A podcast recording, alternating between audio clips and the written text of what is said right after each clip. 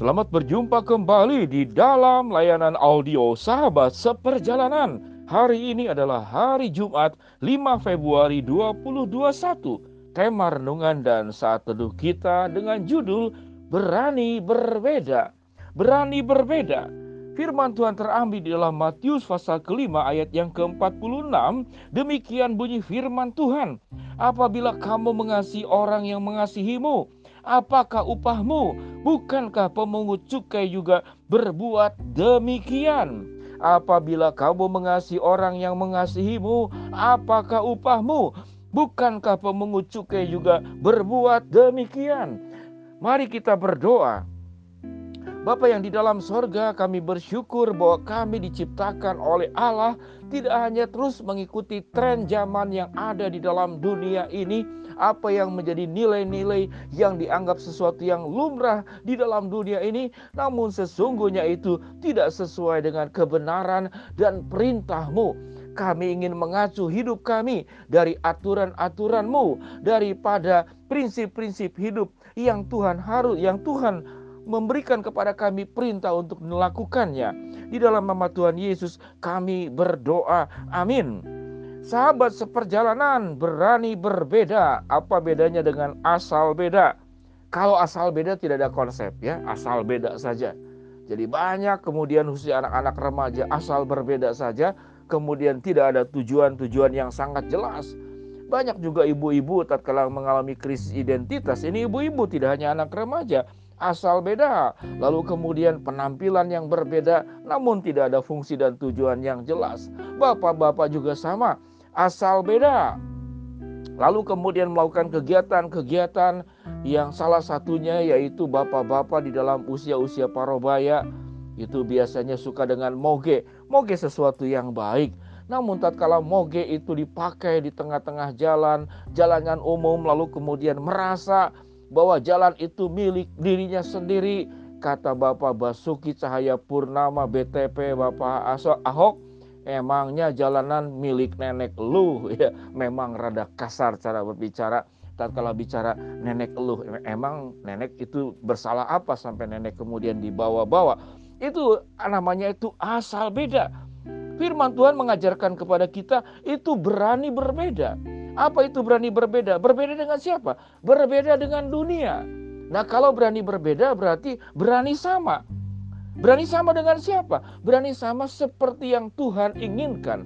Jadi kita bertemu di sini yang namanya berani berbeda, asal beda. Yang ketiga, berani sama. Sesuatu sesuatu kita sama dengan Allah, sewaktu kita sama dengan apa yang Tuhan perintahkan, sering kali kita menjadi berbeda dengan dunia. Firman Tuhan yang sudah kita baca tadi apa yang dikatakan oleh firman Tuhan Matius pasal 5 ayat ke-46. Apabila kamu mengasihi orang yang mengasihimu, apa akah umah, upahmu? Bukankah pemungut cukai juga berbuat yang sama?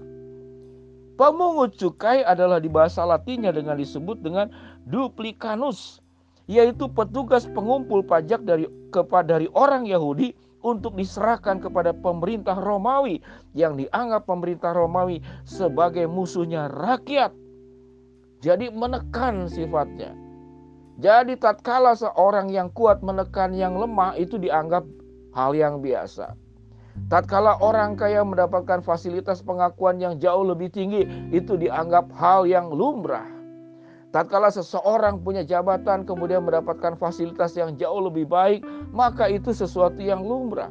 Sewaktu kita bersikap sama seperti mereka-mereka yang saya sebutkan di atas, maka itu hal yang lumrah. Namun rupanya Tuhan mengajarkan sesuatu yang sangat berbeda, bahkan sangat kontradiktif. Dunia mengajarkan di dalam Injil Matius kalau saudara baca di dalam ayat-ayat yang berikut Gigi ganti gigi, mata ganti mata, tangan ganti tangan. Kalau ada orang yang menampar pipi kirimu, balas juga dia pipi kirinya atau pipi kanannya. Minimal setimpal. Itu yang dikatakan di dalam firman Tuhan. Apabila kamu mengasihi orang yang mengasihimu, apakah upahmu? Tatkala orang berbuat jahat, kamu balas kejahatannya, apakah upahmu? Bukankah pemungut cukai juga berbuat demikian? Bukankah dunia juga berbuat demikian? Lalu sebuah pertanyaan, kalau gitu rugi dong jadi orang percaya? Kita terus menjadi korban yang ditekan, kita terus menjadi sasaran tembak, kita terus menjadi sasaran pukul, kita membiarkan orang menendang kita, lalu kita tidak bisa balas menendang. Oleh orang-orang terdekat kita, lalu kita biarkan saja dia menginjak-injak harga diri kita, menginjak-injak nama baik kita. Pertanyaan ini seakan-akan pertanyaan yang sangat benar. Namun kalau itu dikaitkan dengan Yesus, bukankah Yesus diinjak-injak? Bukankah Yesus itu direndahkan? Bukankah Yesus itu dilempar? Bukankah Yesus itu dihina? Bukankah Yesus mengalami ketidakadilan-ketidakadilan? Bukankah Allah juga mengalami ketidakadilan-ketidakadilan dari sikap ciptaannya sendiri yang seharusnya menyembah dia, mengagungkan dia, memuliakan Allah? Segala sesuatu hanya untuk Allah. Namun mengapa Allah mau menerima segala sesuatunya? Karena Allah tidak hanya berbicara tentang keadilan, tapi Allah berbicara tentang karakter yang jauh lebih mendalam yaitu karakter Allah yang hidup di dalam kebenaran. Keadilan itu harus tunduk di dalam kebenaran dan kebenaran yang diajarkan oleh firman Allah apa yang diajarkan. Firman Tuhan mengajarkan dengan perkara-perkara yang sangat luar biasa. Yaitu kalahkanlah kejahatan dengan kebaikan. Kalau kejahatan dikalahkan dengan kebaikan, pertanyaannya, apakah emang kebaikan bisa mengalahkan kejahatan? Tatkala kebaikan mengalah kejahatan, berdiri sendiri engkau saja yang berbuat, mungkin engkau akan kalah. Namun di balik waktu engkau membalas kejahatan dengan kebaikan, ada Allah yang adil, ada Allah yang benar di belakangmu. Kalaupun ada pihak-pihak yang akan menekan engkau, berbuat tidak adil kepada engkau, yang membela dirimu adalah Allah sendiri, bukan dirimu sendiri. Sahabat seperjalanan, kebenaran firman Allah itu sering kali sulit dipahami untuk kelompok-kelompok orang yang orientasinya hidup orientasi hidupnya hanya berbicara keadilan. Kalau keadilan itu kita kasih dua, kita harus terima dua. Orang memukul kita dua, kita harus balas dua. Itu namanya keadilan. Apakah Tuhan tidak adil kalau kasih? Tidak juga. Allah itu maha adil. Bagaimana Alkitab mengajarkan begitu banyak pembalasan Allah. Daud yang diangkat oleh Allah mengalahkan Goliat, tentara Mesir yang ditenggelamkan oleh laut Tebrau yang tertutup, laut kembali. Bagaimana Yesus marah di bait Allah. Bagaimana kemudian Sodom dan Gomora itu ditunggang langgangkan oleh Allah. Jadi Allah itu adil. Allah punya sebuah wewenang yang sangat tinggi untuk berbuat apa pun di dalam kebenaran dan kekudusannya. Namun tatkala kita membalas ke kejahatan dengan kebaikan dengan hikmat dari Tuhan, engkau tidak sendiri. Sahabat seperjalanan yang dikasih Tuhan.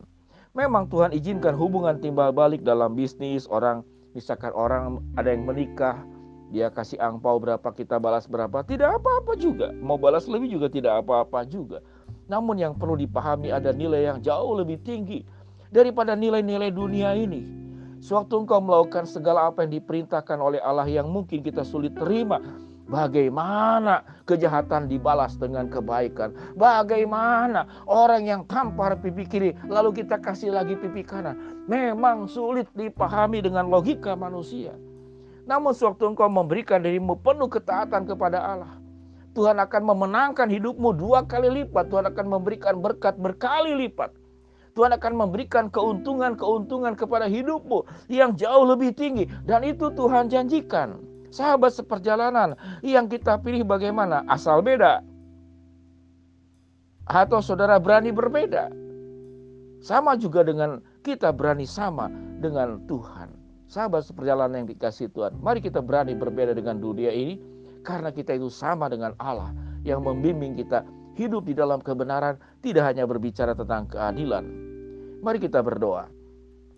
Bapak yang di dalam surga, hambamu berdoa buat sahabat seperjalanan yang sedang sakit di rumah sakit maupun di rumah. Tuhan jamah, Tuhan sembuhkan. Buat sahabat seperjalanan yang sedang menghadapi kesulitan, tantangan, rintangan, dan masalah dalam kehidupan ini. Tuhan yang membukakan jalan buat sahabat seperjalanan yang sedang memohon sesuatu, berharap meminta sesuatu. Sebagai anak kami punya hak meminta kepada Bapa dan Bapa yang di surga akan mengabulkan sesuai dengan waktu, rencana dan kehendakmu. Ya Tuhan, demikianlah doa kami. Di dalam nama Tuhan Yesus kami berdoa. Amin. Shalom sahabat seperjalanan yang dikasih Tuhan. Beranilah berbeda dengan dunia ini, dengan nilai dunia. Dan kita berani sama untuk berjalan bersama dengan Allah Shalom, selamat kembali beraktivitas. Amin.